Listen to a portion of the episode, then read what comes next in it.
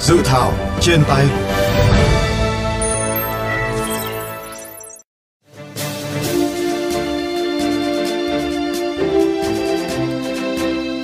Thưa các bạn, dự thảo nghị định về xử phạt vi phạm hành chính trong lĩnh vực bảo vệ môi trường gồm 3 chương 75 điều, hướng tới mục tiêu hoàn thiện thống nhất với các quy định hiện hành về xử lý vi phạm hành chính trong lĩnh vực bảo vệ môi trường. Theo đó, các vi phạm bao gồm hành vi vi phạm các quy định về đăng ký môi trường, giấy phép môi trường, đánh giá tác động môi trường, các hành vi gây ô nhiễm môi trường, các hành vi vi phạm các quy định về quản lý chất thải, các hành vi vi phạm quy định về bảo vệ môi trường của cơ sở sản xuất, kinh doanh dịch vụ và khu công nghiệp, khu chế xuất,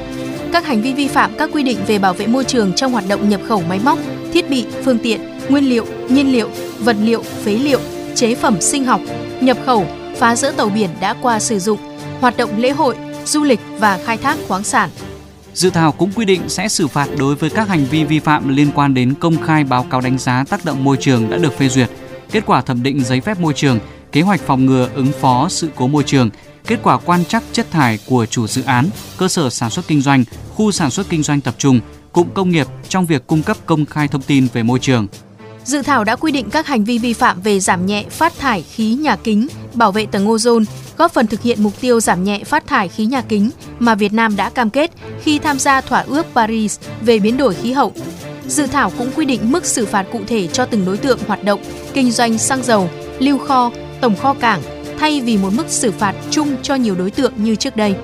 Đồng thời dự thảo đã bổ sung các hành vi vi phạm hành chính về bảo tồn thiên nhiên và đa dạng sinh học, quy định cụ thể trách nhiệm của tổ chức cá nhân trong việc phục hồi, bảo vệ di sản thiên nhiên, chi trả dịch vụ sinh thái tự nhiên nhằm bảo vệ môi trường.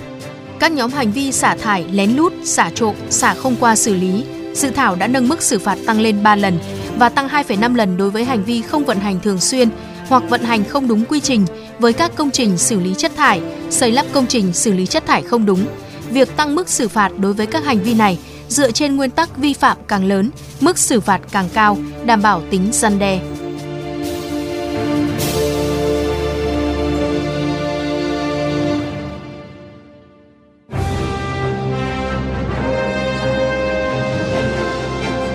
Tiếng nói lập pháp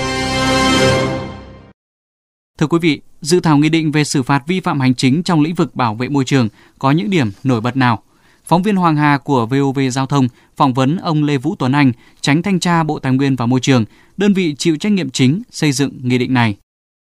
Xin ông có thể cho biết là những cái mục tiêu nào được đặt ra khi chúng ta ban hành cái nghị định sửa đổi lần này ạ? Có ba mục tiêu. Mục tiêu thứ nhất đấy là bảo đảm phù hợp với hiến pháp, luật xử lý vi phạm hành chính sửa đổi cũng như là luật bảo vệ môi trường năm 2020, luật đa dạng sinh học và các quy định pháp luật khác có liên quan.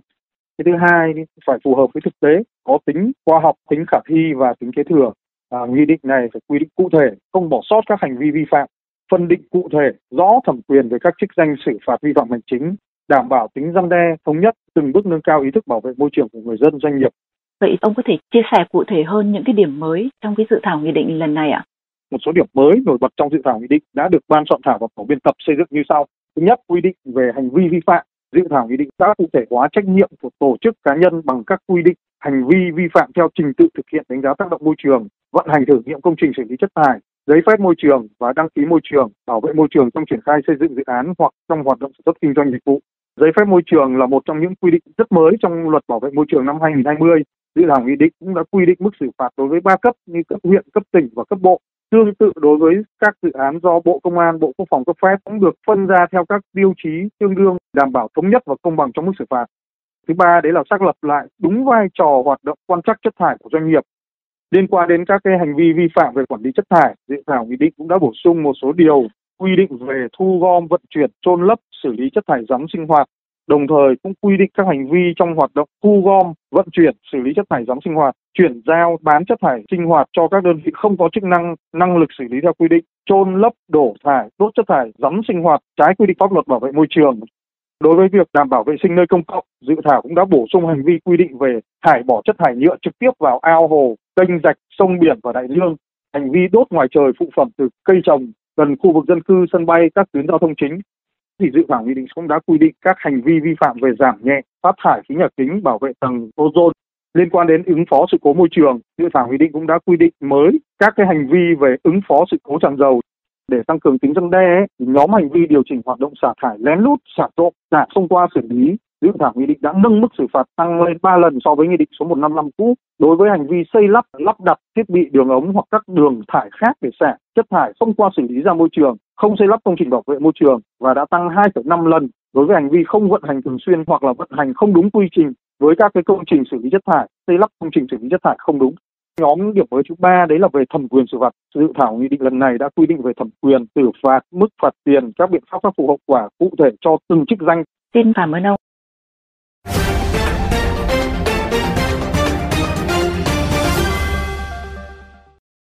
Những quy định trong dự thảo nghị định về xử phạt vi phạm hành chính trong lĩnh vực bảo vệ môi trường đã đủ sức gian đe hay cần phải điều chỉnh theo hướng nào? Phóng viên VOV Giao thông phỏng vấn tiến sĩ Hoàng Dương Tùng, nguyên Phó Tổng cục trưởng Tổng cục Môi trường xung quanh nội dung này.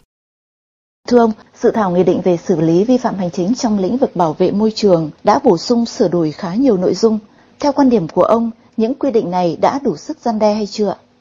Dự thảo nghị định này bám sát luật bảo vệ môi trường năm 20 kế thừa các nghị định trước cái nghị định 55 vừa mới ban hành đầu năm, và cũng có bổ sung một số các cái hành vi. Tuy nhiên thì nghị định này thì cũng cần thêm thời gian để hoàn chỉnh bổ sung thêm cho nó đầy đủ. Thứ hai nữa là một số các điều khoản cũng đã cập nhật, thế nhưng mà các mức xử phạt, tôi thấy là nó không đủ sức răn đe, vẫn còn nhẹ quá đối với một số hành vi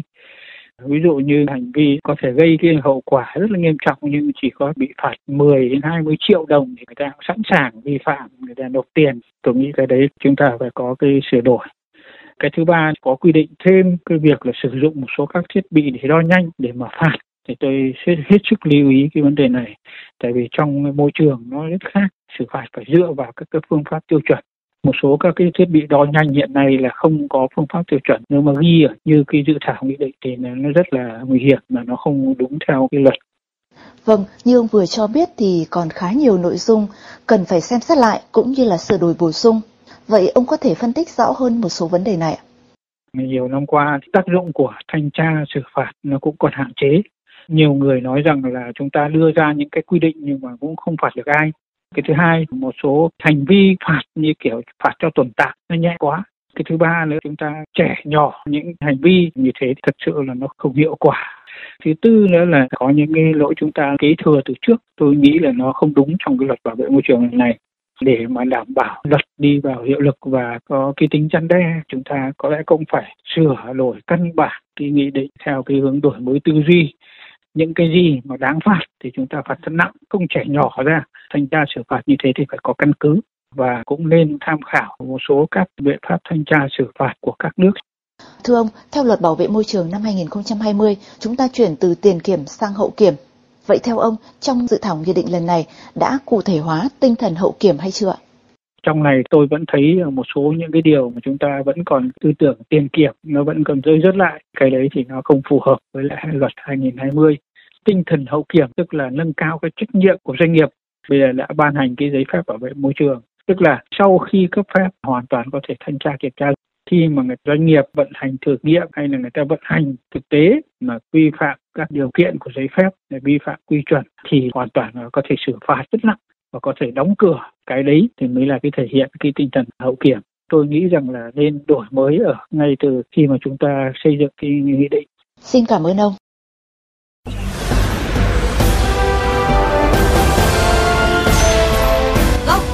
Dân.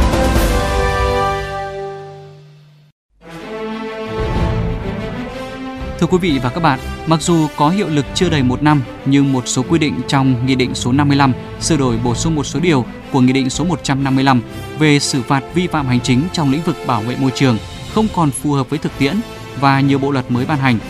Để đảm bảo tính tương thích, phù hợp và đồng bộ, việc sửa đổi và ban hành nghị định mới là vô cùng cấp thiết – dự thảo nghị định về xử phạt vi phạm hành chính trong lĩnh vực bảo vệ môi trường đang hướng đến tạo cơ sở pháp lý để giải quyết vấn đề này. Mời các bạn cùng chia sẻ ý kiến đóng góp cho dự thảo qua hotline 02437 919191 qua fanpage VOV Giao thông, hoặc có thể góp ý trực tiếp trên cổng thông tin điện tử của Bộ Tài nguyên và Môi trường. Đừng quên đón nghe và tương tác với dự thảo trên tay lúc 15 giờ 30 đến 15 giờ 50 thứ hai và thứ tư hàng tuần trên FM 91 MHz.